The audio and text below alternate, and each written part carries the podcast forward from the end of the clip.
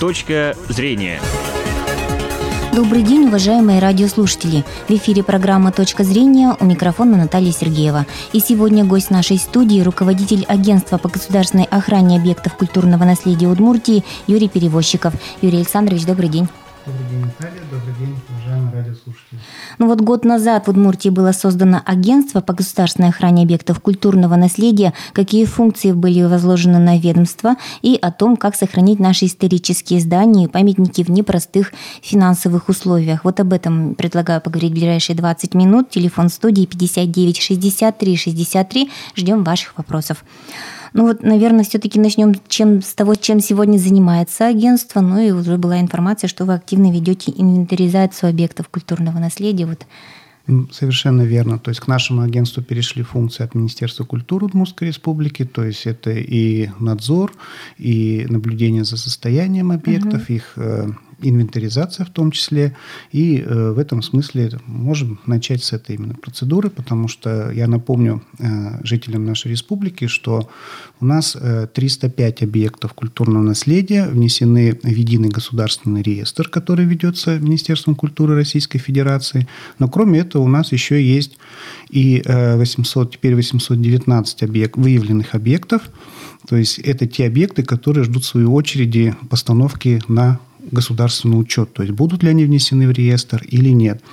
И поэтому в плане инвентаризации это, конечно, э, очень важная тема, потому что это, наверное, работа даже не одного десятилетия, потому что э, вот в числе этих выявленных объектов есть даже такие археологические памятники или просто памятные места, которые были зафиксированы еще в позапрошлом веке. Mm-hmm. И до, до сих пор как бы вот их судьба не решена. Тем более, что со временем меняется и законодательство, меняются и критерии отнесения к памятникам. Поэтому вот, а поскольку, естественно, в таких условиях мы тоже располагаем ограниченным бюджетом, то надо понимать, э, собственно, что мы можем э, в этом направлении сделать.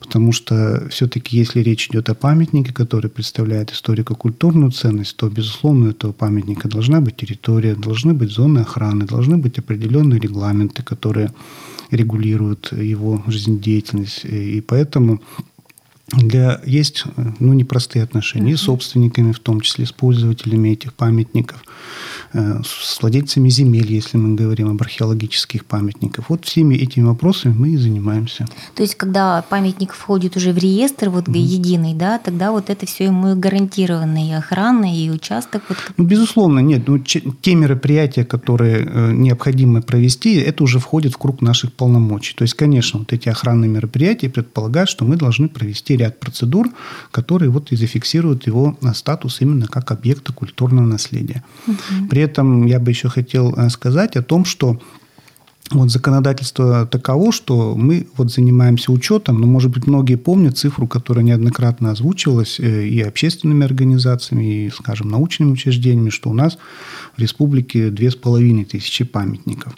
Сюда, безусловно, входят и те, которые, скажем, ну, по-моему, на мой взгляд, являются и памятными какими-то историческими местами, но еще не зашли в сферу, скажем, регулирования нашего основного закона, потому что э, для таких, для памятников, объектов культурного наследия должна, должно пройти определенное количество лет, то есть 40 лет после того, как мы можем рассматривать и э, его как потенциальный объект культурного наследия. Безусловно, и для меня это тоже очень важно, когда в районах говорят о памятных камнях, о священных рощах, каких-то вот таких таких явлениях, которые не являются объектами культурного наследия, но, безусловно, позволяют э, сохранить идентичность жителей района.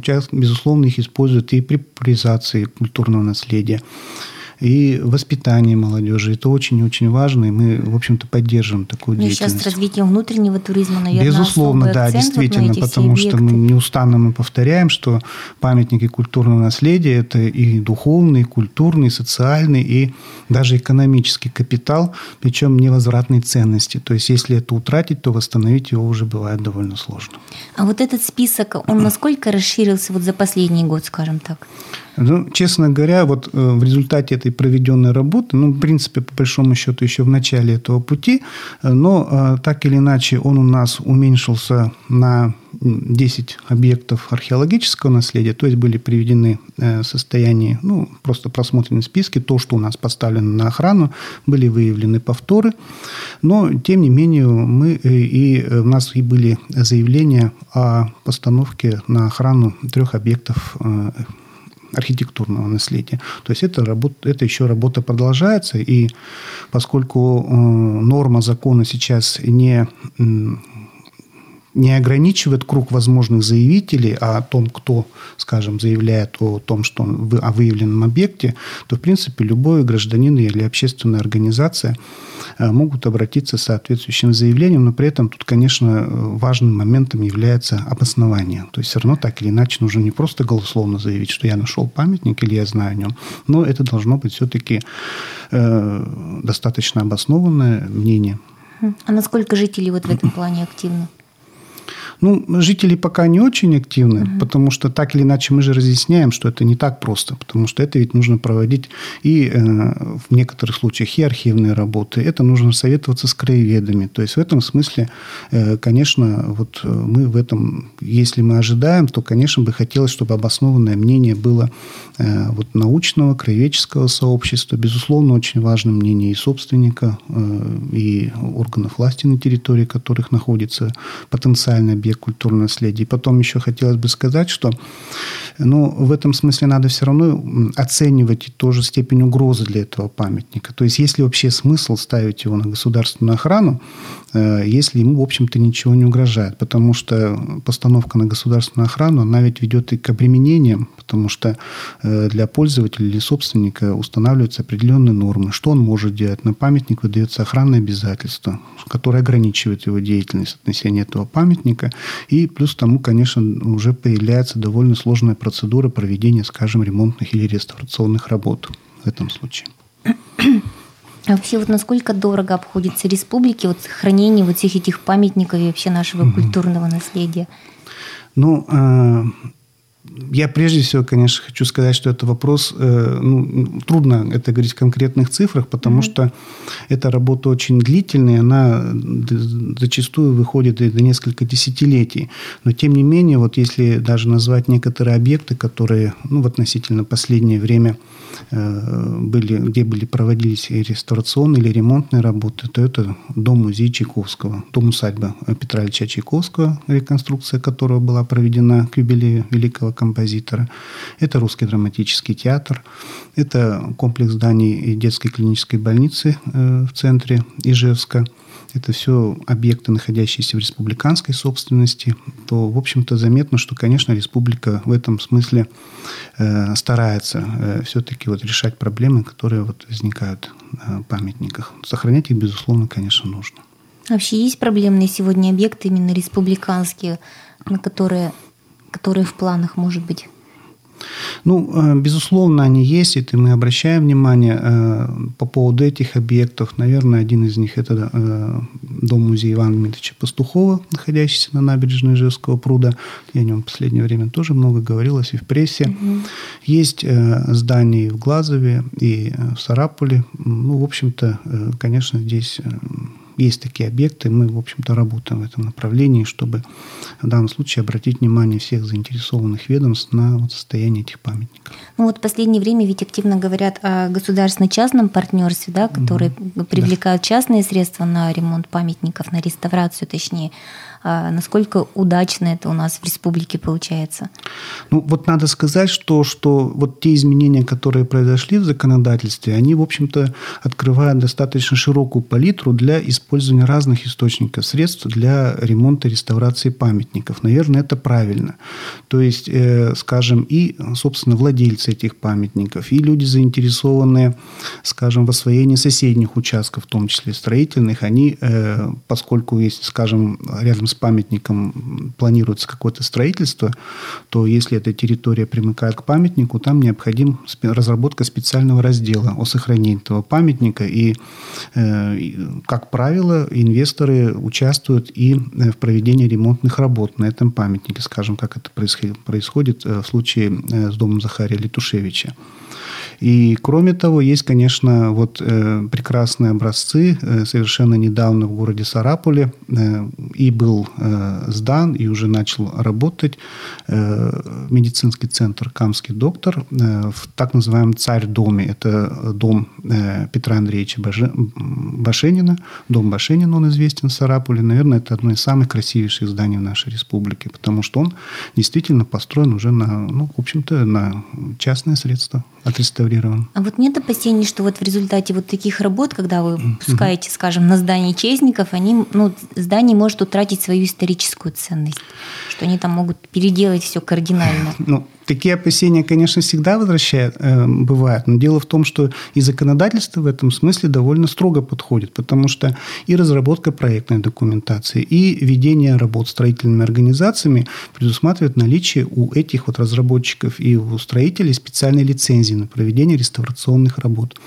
И что тоже очень важно, вот э, недавно состоялся съезд органов охраны памятника, Всероссийский съезд в городе Иванове, и там тоже подчеркивалась необходимость авторского надзора, то есть разработчики должны сами контролировать, и на них накладывается ответственность за то, насколько точно производятся ремонтно-реставрационные работы.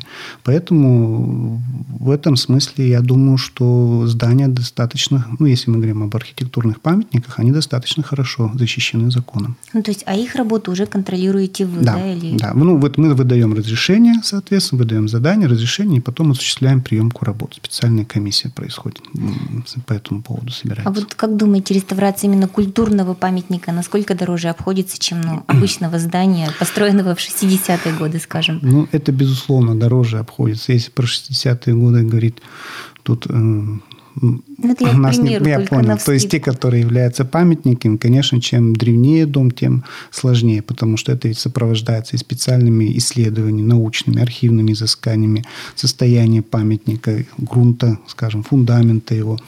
И нет здесь, конечно, каких-то общих критериев, но, конечно, на порядок дороже. Может быть, говоришь, полтора, в два раза дороже обходится э, реставрация таких домов. Ну вот что касается еще, наверное, федеральных объектов, это угу. знаменитый у нас уже и давно обсуждаемый главный корпус Ижевского оружейного завода. Вот судьба его, получается, до сих пор не решена. Ну, я имею, я понимаю, вы говорите о судьбе в том, э, в каком будет ну, ли он пребывать будет, в таком состоянии, да, потому что, что уже смотреть жалко. Решится. Да, конечно, это э, символ нашего города, прежде всего столицы Удмуртии. И, конечно, я думаю, для всех жителей Удмуртии это было бы все ожидали бы, чтобы этот памятник находился в более лучшем состоянии. В настоящее время этот э, объект находится в собственности федеральной казны, то есть он принадлежит Российской Федерации. И по большому счету, конечно, мы ждем соответствующего решения от э, Э, собственника этого здания, потому что у нас есть, безусловно, свои предложения. В первую очередь, конечно, по срокам проведения реставрационных работ, потому что здание находится уже и в аварийном состоянии, и до сих пор не разработана и проектно-сметная документация на проведение вот этих работ. Соответствующую заявку э, в Федеральную программу культуры России мы подали, чтобы была разработана эта э, документация. Но для нас, конечно, очень важным является, что это здание непосредственно связано с деятельностью Михаила Тимофеевича Калашникова, э, столетний юбилей, который мы будем отмечать через три года. И, конечно, хотелось бы, чтобы это здание к этому времени, ну, хотя бы вот своих внешних внешних фасадных э, фасадный вид приобрел э, тот вид, который бы соответствовал ему. Поэтому э, здесь, конечно, есть ряд серьезных проблем. И во время последнего визита э, Владимира Ростиславовича Мединского, министра культуры Российской Федерации. Тоже речь шла об этом объекте.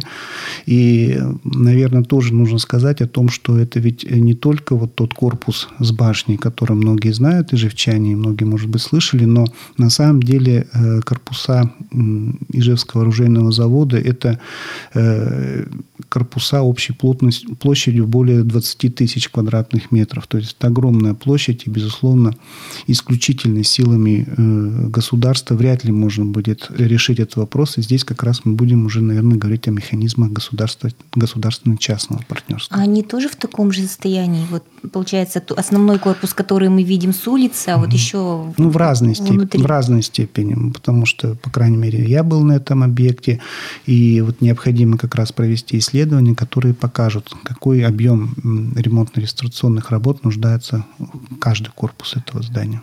Ну вот еще про другой памятник хочу уточнить. Вот дом Бодолева, он ведь тоже, насколько я знаю, федеральной собственности. Да, да? его судьба да, тоже да, пока Академии достаточно наук. находится. Ну, э, здесь тоже довольно сложно говорить о конкретных сроках и э, вариантах решения, но, по крайней мере, к нему проявляют интерес и частные инвесторы, потому что дом действительно довольно интересный.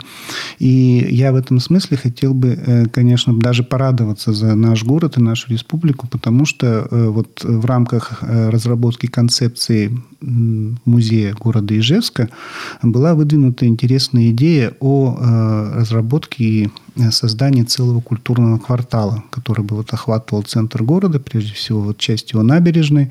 И э, так или иначе, вот особое место, скажем, значение от каждого объекта культурного наследия, который находится на набережной, оно э, было определено. Ну, в данном случае завод Пивоварин и завод Бодолев, он как бы сам напрашивается на какие-то гастрономические мысли и Э, в этом смысле и вот те потенциальные, ну, я бы еще не сказал, что инвесторы, но люди интересующиеся, они как раз уже вот начинают э, думать и мыслить уже в категориях именно культурного квартала. То есть поскольку концепция она так или иначе разработана, и мы тоже, в общем-то, заинтересованы в том, чтобы в центре города создалась вот эта самая историческая среда, которая была бы интересна и как жителям Ижевска, и э, гостям, туристам нашего города. Вот сейчас и город, и страна вся готовится вот к празднованию столетия со дня со времен гражданской войны. И, насколько я знаю, все равно какие-то э, исторические здания будут подготовлены, да, вот к этому, к этой ну, дате. Наталья хотел бы уточнить, что едва ли здесь подходит термин празднования, да? Да, Потому отметить. что это довольно сложный mm-hmm. этап э, в истории нашей страны, сложный и потому что и до сих пор, в общем-то, потомки э, тех, кто э, участвовал в этой братоубийственной войне с, с обеих сторон, они живы и общаются у нас. Вот сейчас наши общественники тоже. То есть э, дата эта, конечно, придет, и, безусловно, э, к ней нужно готовиться. Причем, э, если мы говорим о полномасштабном, что ли, вот полотне гражданской войны, которая проходила в России, для нашего региона он отмечен э, событиями Ижевско-Воткинского восстания. И, конечно, вот это наша память, это наша живая история. И в этом смысле, конечно, вот те объекты, которые связаны, э, мы ну, список у нас таких есть. Более того, вот, если говорить в целом об этом периоде гражданской войны, у нас порядка 50 памятников монументального искусства. Ну, то есть это, собственно, именно памятники в прямом смысле, установленные, скажем, на могилах э, красногвардейцев, жертв, скажем, борьбы там, с кулаками и так далее. Вот, и все они, как правило, находятся не в очень хорошем состоянии, причем они, естественно, более старого времени постройки. И, а процедура, собственно, точно такая же. То есть необходима разработка проектной документации и проведение соответствующих реставрационных э, работ. Ну, в этом смысле мы, конечно, свои предложения подготовим в правительство. Угу. А здания, какие-то здания планируются? Ну, вот вы говорили про дом пастухов, да? Ну, в том числе, потому что действительно Иван Дмитриевич Пастухов как раз вот он и герой, и жертва именно вот этого периода нашей истории о нем тоже можно говорить. Но вот хотел бы еще обратить на тот нюанс, что у нас ведь и, в принципе, многие гражданские здания старые, они так или иначе связаны с этим периодом. Потом даже тот же генеральский дом в Летнем саду, несмотря на то, что мы говорим, это дом командиров Ижевского оружейного завода, но на охрану он поставлен как памятник революции прежде всего. И таких mm-hmm. домов много и в Клазове, и у нас в Ижевске. И в этом смысле, конечно, вот э, мы тоже будем готовить свои предложения прежде всего, конечно, связано с историческим обоснованием.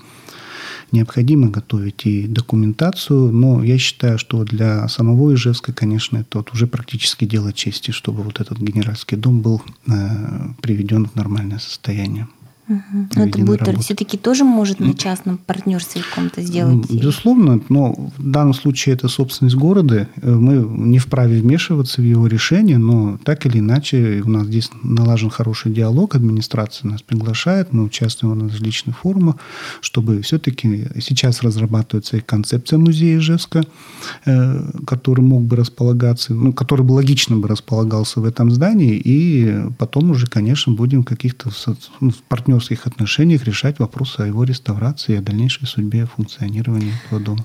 Хочу все-таки вернуться еще раз к дому Пастухова. Не боитесь его утратить, учитывая, что оно ну, деревянное и уже несколько пожаров там было? Ну, конечно, опасения э, такие есть, и судьба этого памятника довольно сложна. И э, вот э, Единственное, может быть, э, хотелось бы э, сказать, что, конечно, вот, может быть, мы прошли тот период ну, смутного, что ли, восприятия э, событий Октябрьской революции, гражданской войны.